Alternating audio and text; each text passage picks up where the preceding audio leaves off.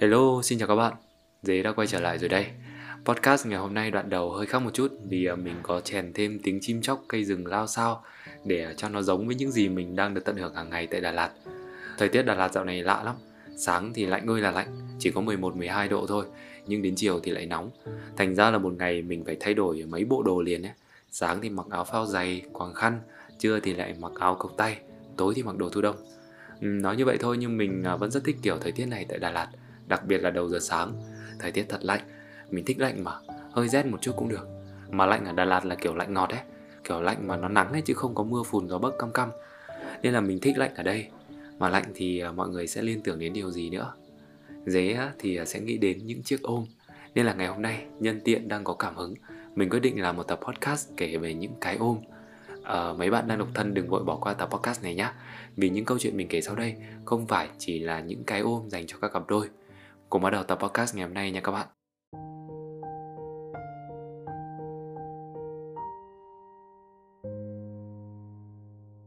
Các bạn có ý thức về việc ôm từ khi nào nhỉ? Có lẽ là khi vừa lọt lòng nằm trong vòng tay của bố mẹ của gia đình.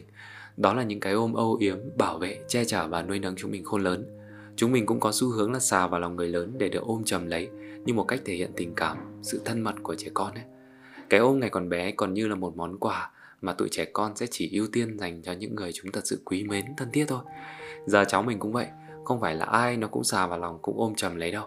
Nên là lần vừa rồi về, cháu mình nó vẫn chạy lại, ôm lấy mình là mình vui lắm rồi. Vì là sợ đi lâu ngày nó quên mất ấy, hoặc là bị lạ ấy. Đấy là cu bin nha, còn đậu thì đánh đá hơn. Lúc nào mà nó dỗi cậu ấy, nó sẽ không cho cậu ôm chỉ cho em trai mình ôm thôi như là một sự trừng phạt ấy. Nên là cái ôm với trẻ con nó còn là một phương thức để uh, chúng à, thể hiện sự ưu tiên dành tình cảm dành cho người lớn. Không biết các bạn có giống mình không? Khi bắt đầu lớn lớn hơn một chút đặc biệt là bước vào tuổi dậy thì thì mình bắt đầu không còn thích việc được người khác ôm nữa đặc biệt là bố mẹ. Có thể lúc đó là mình nghĩ mình lớn rồi muốn được thể hiện nhiều hơn không thích cảm giác che chở âu yếm như ngày trước ấy. Thành ra là khi dần lớn lên chắc là vào khoảng uh, cấp 2 trở đi. Uh, thì mình không còn ôm mẹ nữa bố thì lại càng không. Trong mắt mình lúc đó thì uh, ôm rất là xến đặc biệt là bạn bè thì lại càng dị ứng với việc ôm. Lúc đó là tâm sinh lý bắt đầu trổ nên là ngại thẹn thùng lắm. Nhưng có một người duy nhất trong suốt giai đoạn mới lớn đấy mình vẫn thoải mái ôm và được ôm đó là bà ngoại. Mình không biết nữa mình dần giữ khoảng cách với bố mẹ nhưng mà riêng bà ngoại thì không. Mình nhớ là mỗi lần ngang ngạnh cãi nhau với bố với mẹ là mình lại chạy sang bà ngoại có hôm còn mếu máu để bà dỗ. Thế là bà lại ôm vào lòng vỗ về. Bà ngoại có tận 7 người con, Có nghĩa là có mười mấy đứa cháu liền, Mà đứa cháu nào cũng được bà vỗ về như vậy.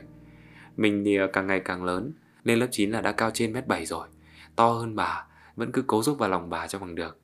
Nhưng mà vẫn chẳng ăn thua gì với các anh chị khác, Lấy vợ lấy chồng rồi mà cũng có khác gì mình đâu. Nhà bà mình rộng rãi, Nằm ở hướng đón gió. Ngày đó còn hay mất điện, Nên là tối nào mình cũng chạy sang bà nằm. Năm ấy mình lên lớp 9 To xác lắm rồi, Vẫn nằm vào lòng bà. Được bà ve phẩy quạt, Bà ôm bà nựng Bà bảo là mình lớn quá rồi, To xác nhất cả họ. Dáng học tốt vào, đậu đại học, Sau này thành tài. Lấy một cô vợ giỏi giang. Bà bảo là bà hóng nhất ngày mình sẽ đậu đại học. Chắc chắn là lúc đó bà sẽ thưởng to cho mình. Mình nằm nghe bà thủ thì cũng gật gù nghe lời, Xong lại choàng tay ôm lấy bụng bà. Nhưng đó là những ngày hè cuối cùng mình được ôm bà, Nghe bà động viên như vậy một thời gian sau thì bà mình đổ bệnh. Bệnh gì đó về xương ấy, Khiến bà lúc nào cũng đau âm ỉ. Có những cơn đau giật lên, bà phải nghiến răng chịu đựng ấy. Vì là ốm dài ngày, Cũng không phải là nguy kịch, Nên là các bác, các cô hay là bố mẹ mình vẫn phải đi làm, Để bà ở nhà. Nhớ bữa đó mình cùng mẹ đi thu hoạch ngô. Trên đường đẩy xe ngô về thì mẹ có bảo là chạy tạt vào nhà bà, Xem là bà hôm nay như thế nào. Lúc mình vào thấy bà đang cắn răng, cắn lợi kêu đau, Bấu tay xuống chiếu. Mình ôm chầm lấy bà nâng bà dậy ngủ một chút. Cái ôm lần này nó khác lắm mọi người. Tay bà bám chặt vào sau lưng mình. Bà khóc mà mình cũng khóc á. Bà khóc vì tủi thân nằm ở nhà đau đớn một mình. Còn mình khóc vì ờ, thấy thương bà quá. Chẳng biết làm thế nào cả, vì lúc đấy vẫn còn bé mà.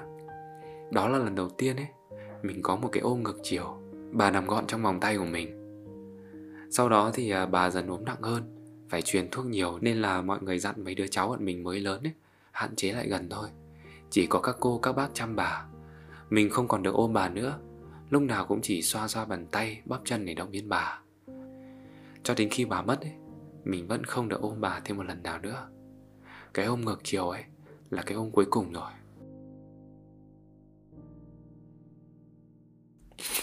Ồ, xin lỗi mọi người vì uh, cái đoạn này lại làm cho tập podcast của mình hơi trùng xuống như vậy. Uhm, rồi sau này lớn dần, không còn bà nữa nên là mình chẳng còn ôm ai. Mãi cho đến khi bế giảng cuối khóa, mấy đứa bắt đầu sướt mướt, lần đầu tiên trai gái trong lớp ôm nhau hết, chẳng còn ngại ngùng gì. Đó là lần mà mình đã bắt đầu hiểu được cái ôm của sự ờ, lưu luyến tiếc nuối. Khi mà vào đại học ấy, học trong môi trường quân đội nên là sẽ có mấy kiểu phạt rất là bá đạo mà có thể là nhiều bạn cũng đã nghe qua rồi đúng không? Trong đó thì ờ, có hình phạt dành cho mấy đứa gây gổ đánh nhau, đó là ôm nhau đứng giữa sân cho toàn đơn vị nhìn thấy. Dế thì ờ, chưa bị phạt cái này bao giờ, nhưng mà thấy đây là kiểu phạt cưng nhất, đáng yêu nhất hồi đấy. Hai thằng vừa mới thôi, còn hung hăng máu chiến với nhau. Bây giờ mặt đần ra ôm nhau nhìn rõ là hài. Đương nhiên là ôm kiểu bị ép buộc ấy thì làm gì có cảm xúc đầy đủ như bình thường nhưng một cái ôm của hai đứa là niềm vui cho cả đơn vị ấy.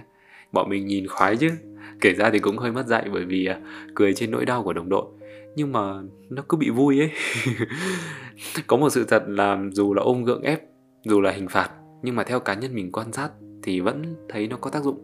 Hai đứa sau hình phạt thường thì sẽ làm lành với nhau, không mâu thuẫn nữa.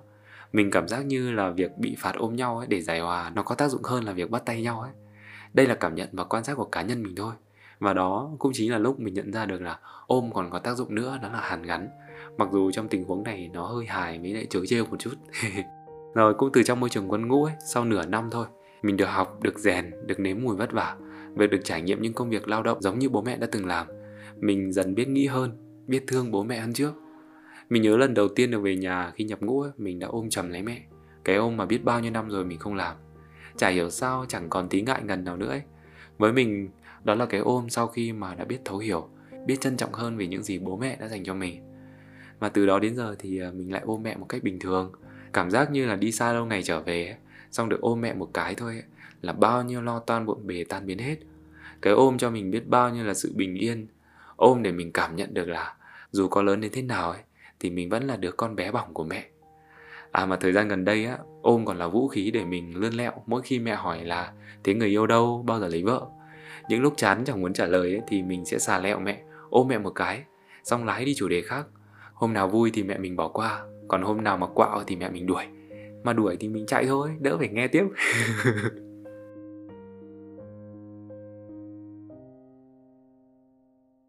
rồi, đến cái đoạn mà ôm nhau dành cho người mình yêu này, chắc là cái này các bạn quan tâm nhất. Trong mối quan hệ thì với dế, cái ôm sẽ là hành động thân mật đầu tiên, trước cả nắm tay. Ôm để thể hiện sự chân thành, ấm áp của mình dành cho đối phương. Ôm để mình cảm nhận được sự ngọt ngào. Nói chung là mình khoái ôm lắm và mình cũng thích được ôm ấy có bạn nào giống dế không? Trong tất cả những kiểu ôm khác nhau ấy, thì mình thích nhất là cái cảm giác lái xe đằng trước, ở phía sau được người yêu ôm thật chặt cầm tì vào vai mình, rồi líu la líu lo, thao thao bất tuyệt đủ thứ. Được hôm nào đẹp trời, đường thì bon bon nữa thì đúng là quá lý tưởng luôn. Lúc đó thì à, mình sẽ phải tập trung lái xe phía trước, không quay đầu lại được. Đi đường ở bên ngoài thì cũng ồn ào ấy, Nên nói người ấy sẽ không nghe rõ. Chỉ mình nghe được bạn ấy nói thôi, Bởi vì nói sát vào tai mình mà. Nhưng mà mình vẫn thấy thích lắm. Đó là những cuộc hội thoại chỉ có một người nói, Còn người còn lại chỉ có nghe thôi. Mình nghĩ thì đây cũng là cơ hội để mình tập trung lắng nghe người yêu mình nhiều hơn. Hiểu đối phương thêm một chút đấy Một cảm giác rất là hạnh phúc Hạnh phúc trong sự bình yên và thấu hiểu ấy. Bạn cứ kể, cứ nói Mình chỉ gần và cười. Thỉnh thoảng đến đoạn nào cao trào Bạn lại ôm mình chặt hơn một chút siết lại thêm một tí. Thành ra đôi khi á, chẳng cần phải đến một nơi thật đẹp Chỉ cần những khoảnh khắc được người yêu ôm thật chặt ở phía sau Được lắng nghe người yêu tâm sự Cũng đủ khiến cho chuyến đi cùng nhau trở nên ý nghĩa hơn bao giờ hết rồi. Với mình ấy, có những cái ôm đơn giản, bình dị như vậy Nhưng mà hạnh phúc thật là nhiều. Trong chuyện tình cảm, sẽ có lúc trải qua những chuyện chẳng vui Khiến nhau phải buồn, phải khóc, cãi vã, giận dỗi nhau. Nhưng mà chỉ cần được gặp, được ôm nhau một cái thật chặt thôi là cảm giác mọi thứ dần được dịu lại. Cái ôm ấy nó chẳng thể giải quyết được hết cốt lõi của vấn đề đâu. Nhưng mà nhờ những cái ôm ấy sẽ khiến cho mình bình tâm lại hơn suy nghĩ thấu đáo hơn giúp mình thấu hiểu đối phương thêm một chút. Ôm một cái để có cái nhìn dịu dàng hơn bớt trách móc lại. Từ đó thì à, mới có thể cùng nhau giải quyết vấn đề. Vậy nên là mình có câu là đôi khi ấy, xảy ra biết bao nhiêu là chuyện nhưng mà chỉ cần một cái ôm thôi là đủ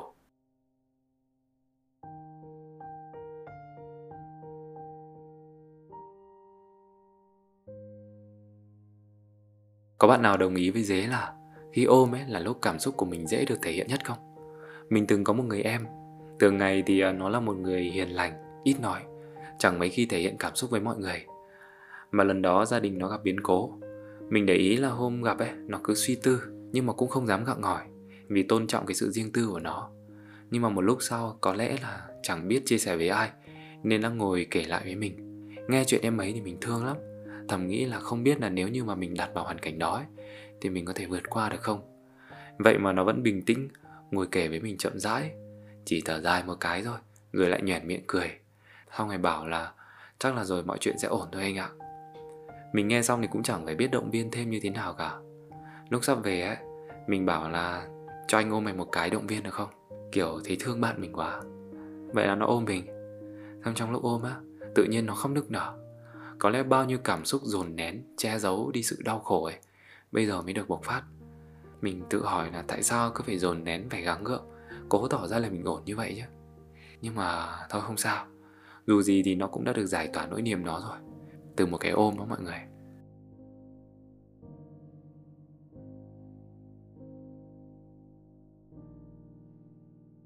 Trong các chuyến đi của mình Dế còn sử dụng cái ôm như một lời cảm ơn chân thành với những con người mình đã được gặp gỡ Cho mình những câu chuyện, những trải nghiệm ý nghĩa. Đương nhiên là không phải mới gặp một cái là ôm được Mà thường sẽ là trước khi mình rời đi.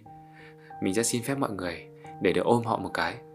Và rất may mắn là từ trước đến giờ Mình chưa bao giờ bị từ chối cả. Mặc dù là ở nhiều vùng miền, nhiều dân tộc khác nhau Đó là cái cách để thể hiện cái thông điệp là Dù mình rời đi ấy, nhưng mà tình người còn mãi ấy. Đó thì ôm với mình nó còn là một cách để mình tri ân Là một lời cảm ơn chân thành nữa. Mấy tháng trước ấy thì mình có cơ hội đi Lào với Làn. Trong chuyến đi này Khi ở Vang Viêng thì à, mình có cơ hội được gặp một người anh Người ở Colombia.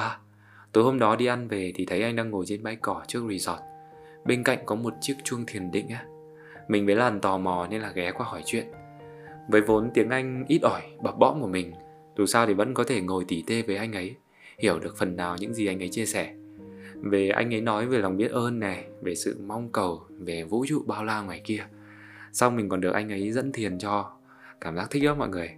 Đó là lần đầu tiên mình được dẫn thiền bằng chuông ấy mà lại từ một người lạ lại à, còn là người nước ngoài dẫn thiền bằng tiếng anh nữa nên nó khá là thú vị. Sau khi ngồi nói chuyện với anh ấy xong trước khi rời đi thì chúng mình biết ơn anh ấy rối rít và như thông lệ, trước khi tạm biệt thì ờ, mình có đề nghị được ôm anh ấy một cái. Can I hug you? Thế là anh ấy bảo oh yeah, of course. Tất nhiên là được rồi. Thế là anh ấy ôm cả mình cả làn. Một cái ôm rất là chặt và lâu. Sau đó là vỗ sau lưng, nói những lời động viên và biết ơn bọn mình rất là nhiều.